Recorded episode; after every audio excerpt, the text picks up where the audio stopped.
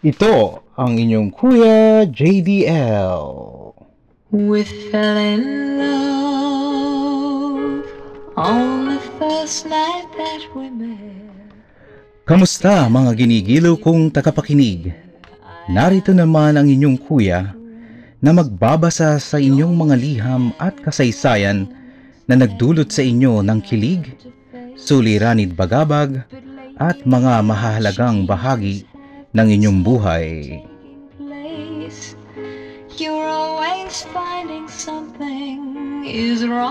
Mataos kong layunin ay maghandog ng kagalakan o tuluyang pagkapawi ng habdi at kirot na dulot ng saki. You've got to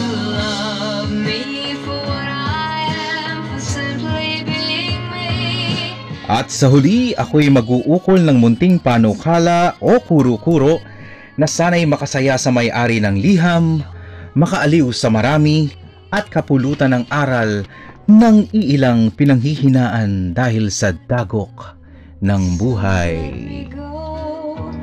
I must be free. If Tayo po ay sumasahim papawid sa pamamagitan ng Anchor FM, Spotify, at YouTube channel. Ako si Jason De Leon at ito ang inyong Kuya JDL.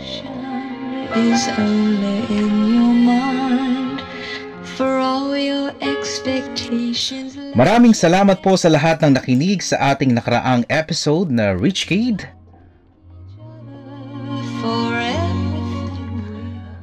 At ngayon po ay tayo nagdiriwang ng ating monthsary, no? Isang buwan na po simula ng umere ang Dear Kuya JDL.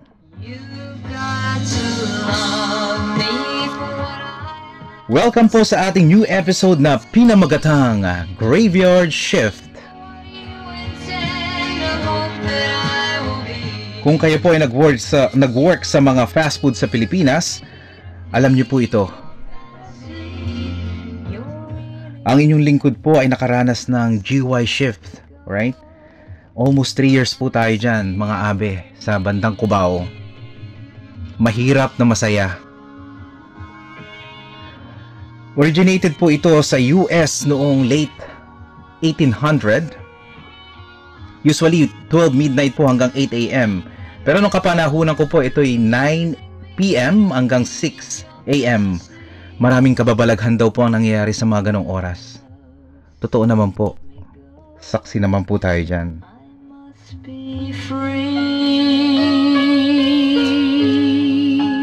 Ang tinig pong inyong napakinggan ay mula sa Carpenters na pinamagatang Love Me For What I Am. So let me go.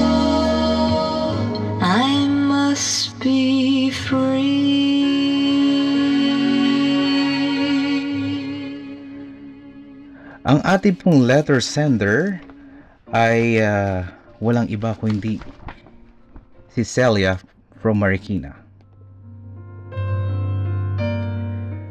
At ito po ang kanyang kwento.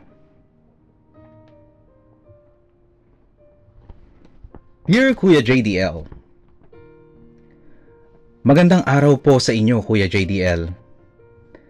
Sana po ay nasa mabuti kayong kalagayan. Maraming salamat sa inyong programa at kahit papaano ay mayroon kaming napagsasabihan ng aming mga kwento. Itago nyo na lang po ako sa pangalang Celia. Nakatira sa Marikina City. Nais ko pong ibahagi sa inyo ang aking buhay na kinakaharap ngayon.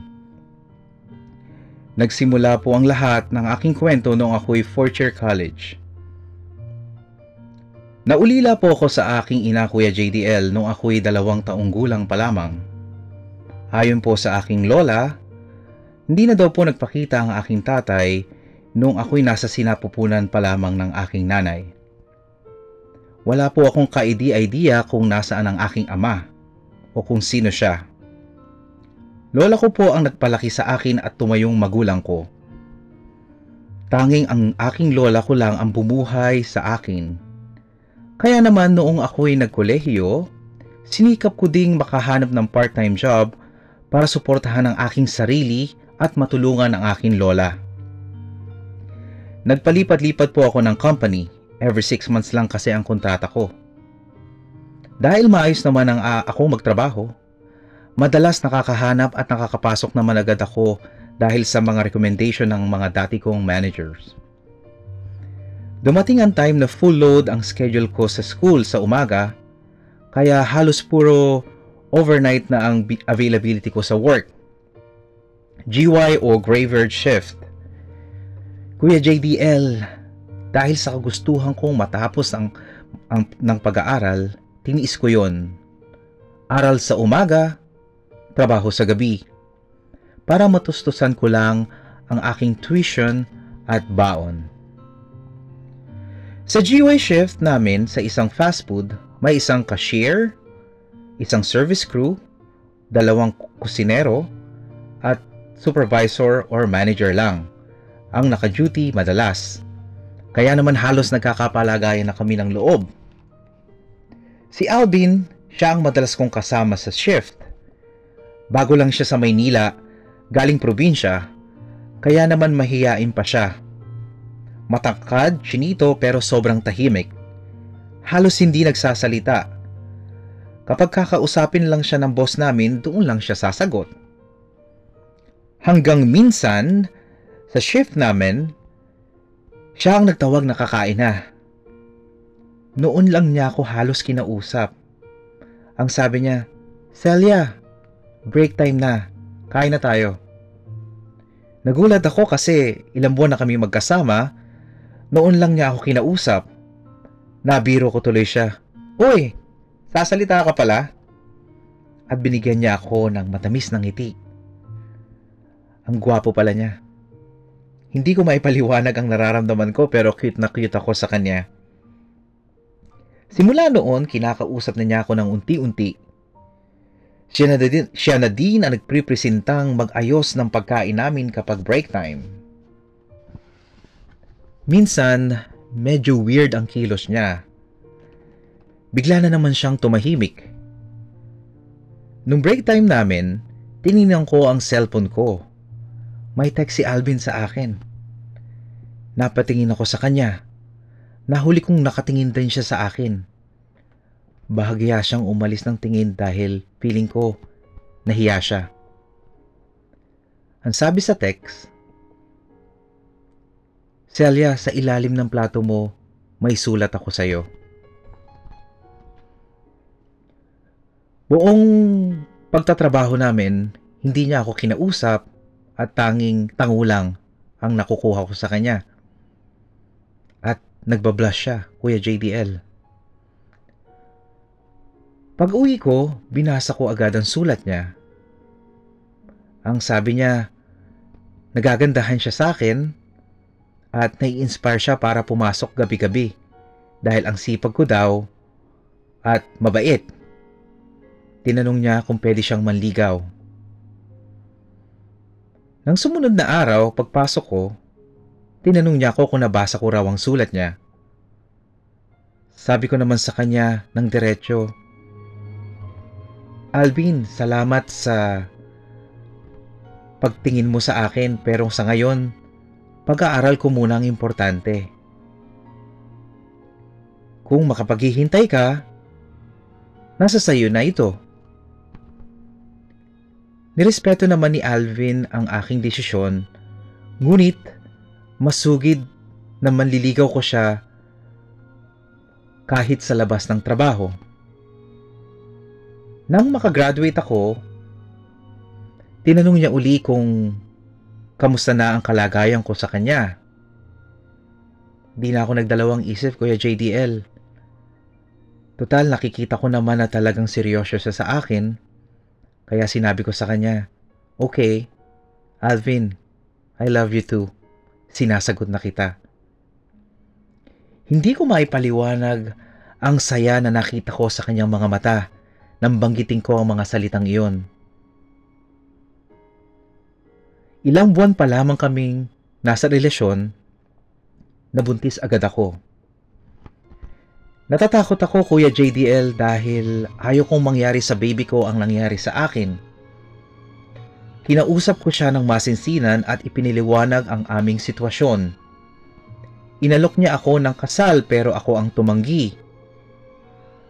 Ayaw ko naman pakakasalan lang niya ako dahil ako'y buntis na. Dapat siguro eh sadyang mahal niya ako. Kaya napagdesisyon na namin na mag-live-in at mamuhay kami sa iisang bubong. Mahirap Kuya JDL dahil siya lang ang nagtatrabahong mag-isa. Hindi ako makatulong dahil maliit pa ang aming anak. Hindi sapat para sa aming tatlo ang kinikita niya. Dumating nga sa point na halos wala na kaming makain at nanghihiram na ako sa mga kaibigan ko. Pero kahit minsan, hindi ko siya sinumbatan. Patuloy ako nagtiwala sa kanya na kaya niya kaming buhayin at itaguyod. At makakaraos din kami sa awa ng Diyos. Noong pwede nang iwan ang aming anak, halinhinang kaming sa pag-aalaga. Sa awa ng Diyos nakahanap ako ng trabaho sa isang bangko at minabuti ni Alvin na makipagsapalaran sa barko.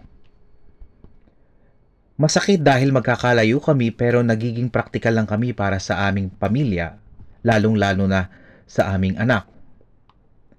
Nakaalis siya at matapos ang una niyang kontrata, umuwi siya at niyaya niya uli akong magpakasal. Sapagkat lumalaki na ang aming anak at tiwala naman ako na talagang para kami sa isa't isa, pumayag na ako. Napakasaya ko Kuya JDL sapagkat pakiramdam ko ay kumpleto na ang aking buhay. Natapos ko ang aking pag-aaral. Mahal na mahal ako ni Alvin. Meron akong trabaho at meron kaming anak. Nagbarko uli siya, pero nitong huli, Kuya JDL, medyo dumalang ang komunikasyon namin. Busy daw kasi siya at naghahabol ng posisyon. Pero hindi naman dating ganon. Hindi naman siya nagkukulang sa pagpapadala, minsan sobra pa nga. Nagulat na lang ako nang minsan umuwi siya ng walang pasabi. Nasopresa ako Pakiramdam ko, talagang gusto niya kaming sopresahing mag-ina. Sabi niya, umuwi siya dahil may kailangan lang siyang ayusin. At kailangan din niyang umalis kaagad. Kuya JDL, naging malamig ang pakikitungo niya sa akin. Madalas nasa cellphone lang siya at laging patago. One time, nahuli ko siyang nag-I love you sa chat. Sa isang girl na hindi ko kakilala. Sabi niya kaibigan lang daw niya na tinutulungan pero hindi naman ako tanga. Alam ko naman naka-flirt niya yon. Hanggang dumating sa puntong away na kami ng away. Nagsumbong din ang anak ko sa akin, lagi daw may kausap ang kanyang daddy sa cellphone na ibang babae na hindi niya kilala. Doon na ako nagwala sa galit sapagkat nalaman din ng aming anak ang kanyang pinaggagawa habang ako'y nasa trabaho. Kuya JDL, napas, napakasakit ng mga sumunod na salitang, mga salitang binitawan niya. Sabi niya, Oo, may kausap akong ibang babae at gusto ko siya. Kung gusto mo, maghiwalay na tayo. Huwag kang mag-alala at tuloy pa rin ang sustento ko sa anak ko.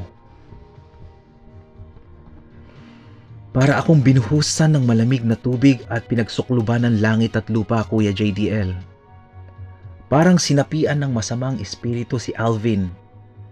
Nawala na ang dating tahimik, gentleman na nakilala ko, minahal, pinakasalan, at sinuportahan ko sa bawat sandali ng aming pagsasama. Sa ngayon, nakabalik na siya sa barko. Hindi na siya nagpahatid sa airport kagaya ng aming ginagawa. Nakablock na rin ako sa social media niya. Tanging ang anak ko lang ang kinakausap niya, Kuya JTL.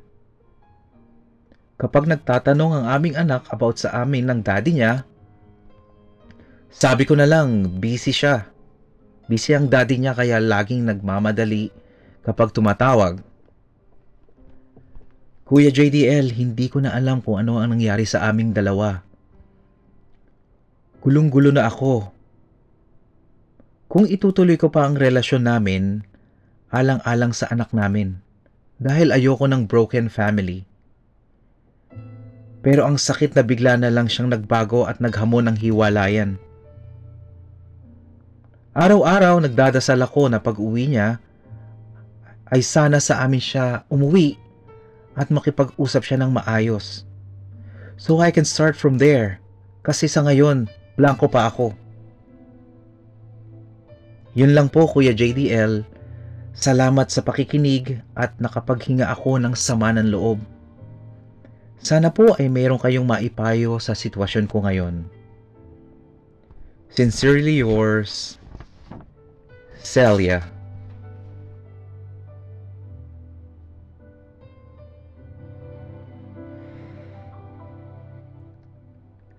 Hello Celia. Una sa lahat, salamat sa iyong pagtitiwala. Ako ay nalulukot sa iyong kinakaharap na pagsubok ngayon. Hindi ko alam kung papaano ko uumpisahan, gayong maganda naman ang pundasyon yung, ng inyong samahan. Gayon pa man, baka ito na ang maging isa sa pinakamalaking pagsubok na kakaharapin ninyo bilang mag-asawa at pamilya. Ikaw bilang ina, sinisigurado mo o inuuna mo ang kapakanan ng iyong ina, ah, ng iyong anak. At yun naman talaga ang dapat, no? Ang importante talaga makapag-usap kayo pag uwi niya. Kung nakikinig ka man, Alvin, sana kausapin mo si Celia ng maayos. Celia, dapat maging handa ka at maging matatag ka kung ano man ang magpagdidesisyon yung dalawa. Mapagdidesisyonan yung dalawa. Kung sakali namang gusto niyang makipagbalikan sa'yo, at mahal mo pa rin siya, kailangan tanggapin mo siya at patawarin mo siya. I know that is that is easier said than done, but that is the reality. Let the pain heal by your forgiveness so that the love can enter again in your heart for Albin. For now, just be civil with him for the sake of your child. Who knows, he might realize kung ano ang mawawala sa kanya sa oras na maliwanagan siya. Strong ang foundation ninyong mag-asawa. Maganda ang naging umpisa ninyo. And I think that gives you an edge kung ano man ang magiging desisyon niya. For that, I hope makaluwag, nakaluwag sa iyong kalooban ang mga nasabi ko. Good luck, Celia. Mga abe, napakabigat niyong story na binasa natin kay Celia. Hindi ko mapigilan na malungkot dahil usually gusto ko ang mga story kong binabasa masasaya pero hindi natin maiiwasan to, no? Isa lang napansin ko, Celia. Napakasipag mo. Nung college ka. Aral sa umaga, trabaho sa gabi. Baliktaran. Hindi kaya ikaw si Kuratsa, ang babaeng walang pahinga? Hindi, joke lang. Pinapatawa lang kita. Huwag ka sanang mapipikon, no? Alam ko corny yung joke pero yun lang nasa isip ko kanina. Well, good luck sa inyong dalawa, no? Sana maayos nyo yan. Guys, mga abe, tutungo na po tayo sa Kuya JDL Batian portion. Gusto ko pong batiin ng happy birthday ang mga sumusunod, si Shin Nicolas, Lloyd De La Paz, MJ Castro, Eric Barandino, Dana Isabel Gonzalez, Sophie Campos, Mike Cruz, at si Marco Velasquez. Binabati ko rin po ang ating mga kaibigan na madalas nakikinig sa ating programa. Uh, unang-una po si Oliver Manikis. Abe, maraming salamat. Ako'y natutuwa at nakauwi ka na sa Pilipinas para makasama ang iyong kabiyak. Iingat kayo palagi. Kay Kuya William Lim, MM Manlapas, maraming salamat sa inyong pakikinig. Ano po? May nagsa-celebrate din po ng ah, anniversary sina Renan and ah, Roma Villanueva, Joel and Marvic Manahan, at si na Boy and Ninita Santos. Happy anniversary po sa inyong lahat at ah, sana po more power pa po sa inyo. Marami pa pong mga dumating, ano? So mga abe, natapos na naman po ang isang episode. Maraming salamat po sa inyong pagsubaybay. Kung nais nyo pong magbahagi ng inyong mga kwento o meron po kayong mga suggestion o reaksyon sa ating mga nabasang sulat, maaari po kayong mag-email sa ah, inyong lingkod. Ito po ang aking email address, jdlimages at yahoo.ca jdlimages at yahoo.ca Ito po ang inyong Kuya JDL. Thank you and till then. Celia, this is Kung Wala Ka Na by Jaya and this song is for you.